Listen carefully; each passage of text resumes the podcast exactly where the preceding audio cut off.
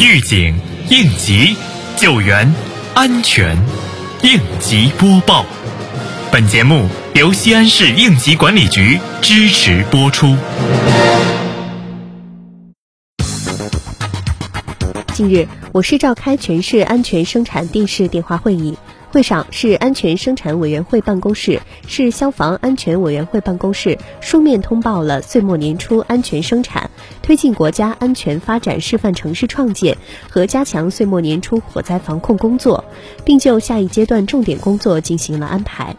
会议指出，岁末年初是安全生产事故易发多发期，各级各部门要高度重视，切实落实责任，采取有力措施，扎实做好安全生产。同时，要重点落实好疫情防控各项措施，加强食品安全管理，严厉打击各类违法犯罪活动，确保让全市人民过一个安全祥和的春节。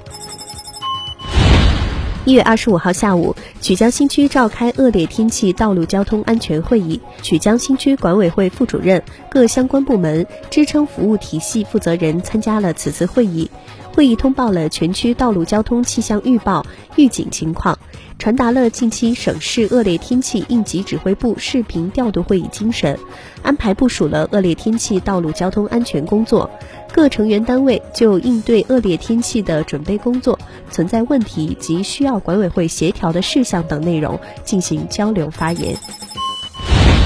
一月二十五号下午，灞桥区组织召开全区安全生产工作会议，学习传达省市安全生产工作会议精神，总结二零二零年度全区安全生产工作，分析研判安全生产形势，安排部署下一步重点工作。灞桥区区长出席并讲话。他强调，全区各级各部门要切实强化忧患意识、底线思维和为民情怀，时刻保持高度警惕，始终绷紧安全生产这根弦。针对当前安全生产形势特点，深入研判本辖区、本行业可能出现的各种安全风险，认真分析、周密部署，全力抓好安全生产各项工作。